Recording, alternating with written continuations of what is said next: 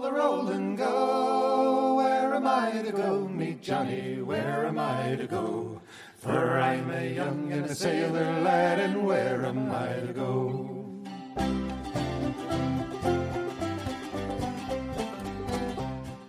Welcome to Where Am I to Go podcast. I am so grateful you have chosen to listen to me and to go on the travels and see the things and go to the museums that we have managed to go through for the last two seasons. I have really enjoyed doing this podcast, and I hope you stick with me. It makes me happy to know that people are enjoying what I do. On another note, I want to make sure that everybody knows that we are on Facebook at Where Am I to Go podcast. We have lots of pictures. We have places that we go that we don't do podcasts on. And we have lots of things to see and think about when you decide you're going to travel or if you're just interested in learning about different places that we go. Also, we have an email account at where am I to go podcast at gmail.com. And if anybody has any comments, ideas, thoughts, you are more than welcome to email me there, and I will do my best to answer.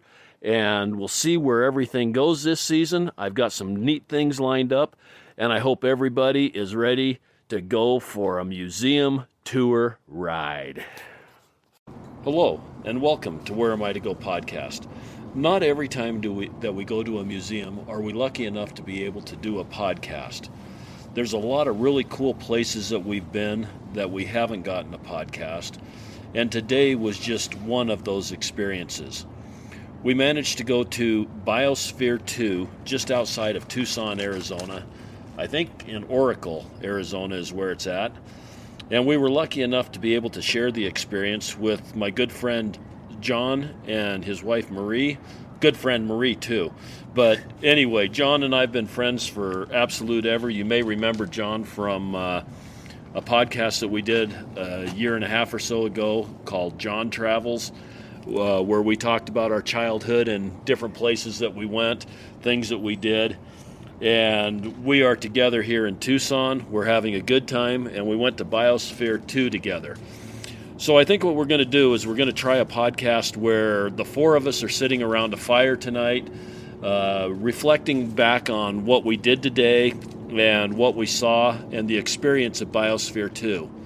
So let's go ahead and get started and, and talk about Biosphere 2. All right. Okay. Yeah. Well, so this morning we got up. We ha- uh, you have to schedule an appointment to get there. Ours was at 12:30. The experience was quite a bit different than the experience that Linda and I had uh, about. Well, I guess it was just before the lockdowns and the pandemic. Uh, we were here in February and everything got locked down in March. But when we were here then, uh, we went a different route through the tour and saw a lot of different things than what we saw this time. But we may talk, Linda and I may talk a little bit about some of those experiences, but I think we'll just go ahead and talk about uh, Biosphere as we saw it today. Mm-hmm. Uh, it is now a, a recorded uh, tour. You download an app on your phone, and when you get to different stations, they have little two minute speeches about what happened or, or what was going on in Biosphere 2. And uh, John, why don't you just tell us what Biosphere 2 is? Let's get started that way, I guess. Um, well, before we went, I just had kind of the background that I had on it was what the things that you had told me about it. So, from your previous trip, and it's interesting, you kind of build something in your mind on what you think the experience is going to be. And of course, when you get there, it's it can be completely different. And I, I think that was my experience today because what I had in my mind was a a terrarium for humans, so to speak. that's that's basically what it is. It, I mean, it, yeah, at a high level, it's kind of a it's a terrarium for for humans to be in. And so, with that in mind, having built terrariums as a kid, uh, I remember having one in my room, and I had you know little plants and stuff in it, and it was covered with Saran wrap at the top, and it was all you know moist and all that kind of stuff. This was um, this was very space age looking place when you came to it, right? First of all, you're coming off the the highway, you turn off, and you look like you're going up into the desert, high desert, into the mountains, and you're thinking, wow, this is kind of this is kind of out in the middle of nowhere. But it's really pretty. It's very pretty, and you know, the, especially if you like that dry cactus, you know, the dry dry land, cactus, rugged mountains in the backdrop. And when you finally get up to the facility, ah, it, it looks either like something from Star Wars with a little bit of Jurassic Park mixed into it, you know. And so it was um, it was an impressive building from the outside, and you just kind of you could hardly wait for the experience to happen. I guess once you once you got out of the car. Okay, and and Biosphere Two started in the mid '70s, and it was a group of people that got together. They were trying to recreate Earth, I guess you could say. Biosphere One, they say, is the Earth. Biosphere Two is the recreation of Earth, and they set this up as a self-contained living area for eight people and they managed in the 80s to finally get it completed enough to where these eight people went in and they lived for two years without any outside influence other than a little bit of oxygen after 21 months because their balances weren't right between the CO2 and the oxygen levels, and the people inside started having some health problems. So they had to pump some oxygen in. But other than that, they lived off of what they were able to grow inside of this complex and uh, what they were. They, they, had goats, they had animals, uh, some chickens, they had lots of plants and some of that kind of stuff. But they were pretty much a totally self contained unit for that two year period of time in a recreation of Earth. Mm-hmm. Recreation, yeah. So, and and the thing that was in, the thing that was really interesting about that is here again with that terrarium mindset that I had going into it. I was expecting something much smaller, first of all, and and I and not so elaborate. I mean, the facility itself is just this. It looks like a giant erector set you know, super size. all yeah. this this metal frame, and then the glass windows that are covering everything. I mean, it's a huge facility. And then you get inside and you realize, yeah, they talk about the different biozones that they have, and yet here you have a desert, and then you have the rainforest, and you have the the ocean, and I mean, it was, and it was just way bigger than I thought it was going to be. It's really big. Yeah. I mean, what were some of your thoughts, Marie? What surprised me the most was the kitchen.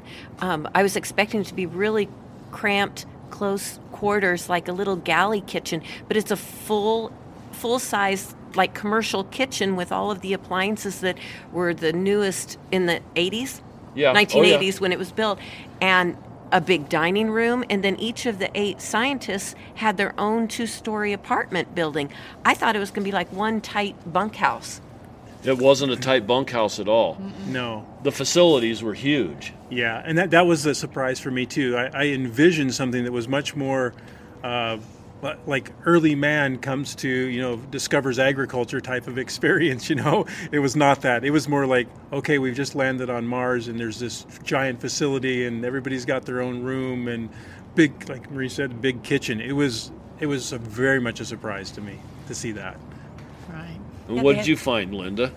Well the um, the thing that really was interesting for me was the the the lung the where the air pressure was uh, manipulated, regulated. Yes, and uh, we didn't get to see that this time, but and that was a disappointment because that was probably my most favorite thing to experience is that big, huge lung that kept the air at a certain uh, level in the whole system.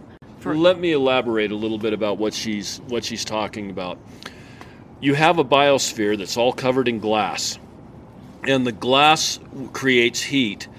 And you've got the Arizona sun coming in. You've got temperature differences between inside and outside. They had cooling units to keep the unit cool on the inside uh, by using water running through different types of radiators, is my understanding of it. And they ran cold water uh, into the biosphere and you had the outside temperature that would be much higher. That would create an unequal pressure, and they had problems with the glass breaking out. So they created these giant lungs. How, how heavy were they? 42 tons or something? it's- yeah. I can't remember if it's forty thousand pounds or or what, but it was they were big. and they're and they're like 100 foot round. They're just huge and they and they go down when the temperature or pressure needs to uh, change and they also go up, kind of like a bladder in a uh, pressure tank for your plumbing. And these things were just massive. And, and when Linda and I were able to go there the first time, we were able to go underneath these huge bladders that were working in these lungs. And go ahead and tell some more. I just wanted to get a little bit of that background in there as to what Well, they were. When and when you go in there, the wind is blowing like 80 miles an hour through there, and you, uh, it's just incredible the engineering that they accomplished uh, to make this thing work. Uh, it's it's so worth going to see. And that's the part you, you, you guys missed out on. Yeah, but, but that but you know without having that that knowledge that that you did before, we did our pretenses were all in our head, right? We we didn't know what to expect. Where you had had a previous experience there, so for you you missed out on things, but for us it was all new. So it, it was um, I, I would say it was a, just a very impressive um, science experiments. You know, you're, you're going in and thinking, here again, back to that, like, I don't know if it's Star Wars or if it's Jurassic Park or it's some just bizarre government funded, you know, secret project. You get there and you feel like it's all of those things going on because it's this, this massive investment in the building. I mean, I have no idea what that thing costs, but in today's dollars, it's got to have been hundreds of millions of dollars to build this. It's not a small, Maybe even thing. billions. Yeah, it's yeah, you're right. You, in today's dollars, it's probably it could it could be a billion dollars. It's it's huge. And then to maintain it would yeah, be so expensive. just to maintain. It. And that's that's another thing. So when you go into uh, maybe in someone's local community, they might have something similar, a terrarium where it would be it would be enclosed, there'd be ni- there'd be glass on it, A the geodome? the yeah, ge- you know, geodesic dome, and the the glass would be periodically cleaned and things like that.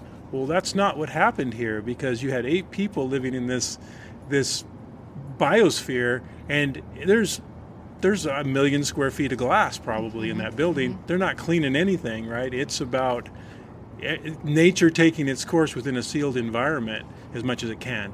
And that was cool. And but Yeah. not what a person would expect if you're expecting a clean, sterile government environment. No. It was stuff growing.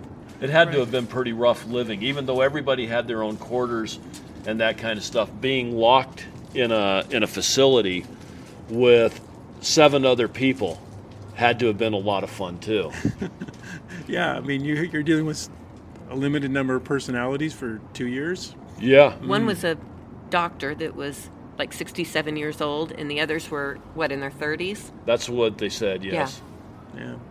And they were and they were engineers. They were uh, Scientists. scientists, botanists. There was a botanist. A there nutritionist. was nutritionist. and uh, uh, an oceanographer. I can't remember if it was an oceanographer or, or a, uh, um, a marine biologist. I think. Yes. was one of them. So, something, but Yeah. they were all they were all professional uh, professors or, or tops in their field. Yeah, researchers in their field. Yeah.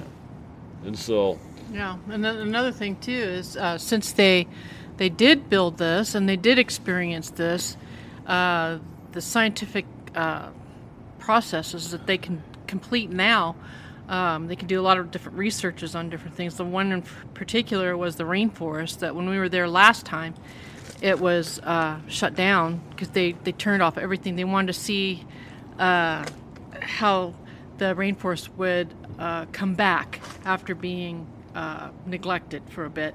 And in a And- drought situation. Yeah, and so when they did uh, return the rainforest to its natural uh, environment, uh, once they got water into it, it, they the rainforest came back about eighty percent of the the trees and plants that were in there. And she said they came right back away. rather quickly. Yeah, Yeah. within two weeks, some of two the week, yeah, plants start two greening weeks. up. Yeah, so that's really interesting that it's available for for research to take uh, and uh, to use. Uh, like maybe in the ocean, they could uh, do some research on uh, ocean coral or something like that um, in these little areas to see how it will uh, survive in certain uh, uh, environments. Yeah, temperature and ad- the acidity, uh, Right. acidity changing in the water. They you know like the The CO2. yeah, for the- from the CO2 and yeah, so that yeah they, they kind of get a baseline and then they can tweak the system and control. Right. You know, can, it's a controlled experiment to some extent. And I don't And think the we, ocean is an actual ocean. Yeah. They, they Yeah, it said was- it's the largest indoor ocean in the world. I think they said it was 800,000 gallons. Something like that. and it had several different kinds of coral and crustaceans and fish. it used to. It- Used Yeah. to, right. Yeah. Yeah, and and without that uh, building, we wouldn't be able to do these little research uh, little Experiments. Experiments. Yeah, so that that's really cool. I think. yeah. Just the scale of the building, like the uh, one of the rooms that you go into, or one of the biozones, is the the uh, rainforest. And when you walk in that door, first of all, you, as soon as you go in, it's all of a sudden I don't know, 90 degrees or something And in there. Ninety percent humidity. Yeah. yeah, and it's just like dank, like you would Uh-huh. expect, and then stuff growing. Uh, you know, these these all different kinds of plants. I forget how many were in Four- that 400, species. yeah, four, 400 different species, and some grew to be 91 feet tall. Yeah, so that, that that's the gives you a scale for how tall that room is, right? So it has there's rock there's a lot of rock work in there, A and- waterfall. and yeah, waterfall. But then you have plants growing all the way to the ceiling, and it's all glass supported by a metal frame, but all that glass is has pressed up against it now as plants. So here again, it goes back to that a little bit of the Jurassic Park look. It's like it's overgrown and it's you know kind of a little bit dark and it. Uh, yeah, it, it's it was like yeah, I could I could feel like you're in the depths of the jungle. It was pretty cool. Yeah, you know, it's a little glimpse, but And it did say that there was reptiles and amphibians in there. yeah. And a few well, we saw ants we could see, and I saw one of the little tiny green bug crawling. So there were insects in there. And we saw some hummingbirds, in the desert, the Right. Sonora Desert Mhm, room. Yeah, sure did. Mm-hmm. Yeah. Yeah. John made an interesting comment when we were stepping outside. He says, Isn't it amazing the amount of work and the amount of effort that the scientists and the scientific community, uh, it's now owned by the University of, of Arizona. It was owned by another university beforehand. And he says, Isn't it amazing the amount of effort they have made to try and replicate nature? what is naturally found. And I hadn't really put all that together, but it's just phenomenal the amount of of work that we have to do to try and recreate what nature has naturally created.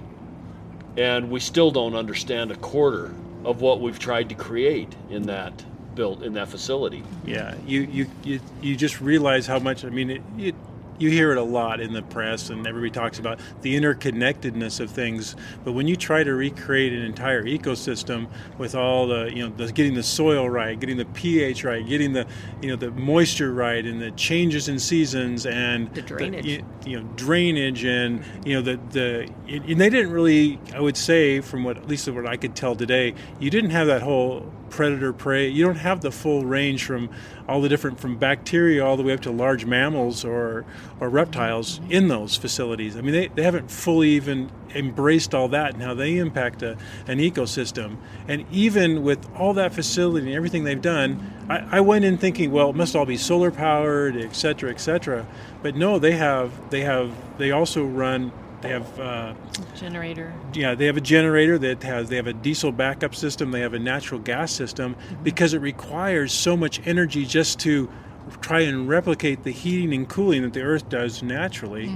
They have to do that artificially to even do an experiment to replicate the earth. I mean it's it's just like there's too many things to even think of to really do what you want to do with a facility like that. And they don't have the weather systems, natural disasters going on. yeah yeah it's just it's so the world is there the earth is so dynamic it's just it made me when i stepped out that's what it made me appreciate it's like wow we live in such a dynamic planet. Mm-hmm. And we can't as much as smart as we are as humans we can't replicate it even with what appeared to be almost a limitless supply of money in that case.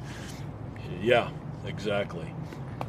It's a, it's a, it's an amazing place, and I think all of us would agree that if you are ever in Arizona and you don't visit the Biosphere 2, I mean, if you're, You're in missing between out. Tucson mm-hmm. or Phoenix, you're you're an hour from Phoenix, you're an hour from Tucson, and if you don't go there and visit, your visit really is not complete. Yeah, it's especially it's I think it's especially good if you go in with the mindset of like, look what we're trying to do here. Try try to understand what's trying to be done there and how difficult it is. And and why it's so important we understand the world around us so we can not have to rely on a biosphere, right? Exactly. We, we can live in a we can live in an amazing planet without having to live in a biosphere. We can use it as an experiment to you know to try different things. But We can live in Biosphere 1. right there you go. Okay. Well, there's our, our review of Biosphere 2. Hopefully you enjoy it. And as we always finish it out, the world is full of wonder. Get out and explore and have an absolutely wonder-filled day. All the roll and go. Where am I to go? Meet Johnny. Where am I to go? For I'm a young and a sailor lad, and where am I to go?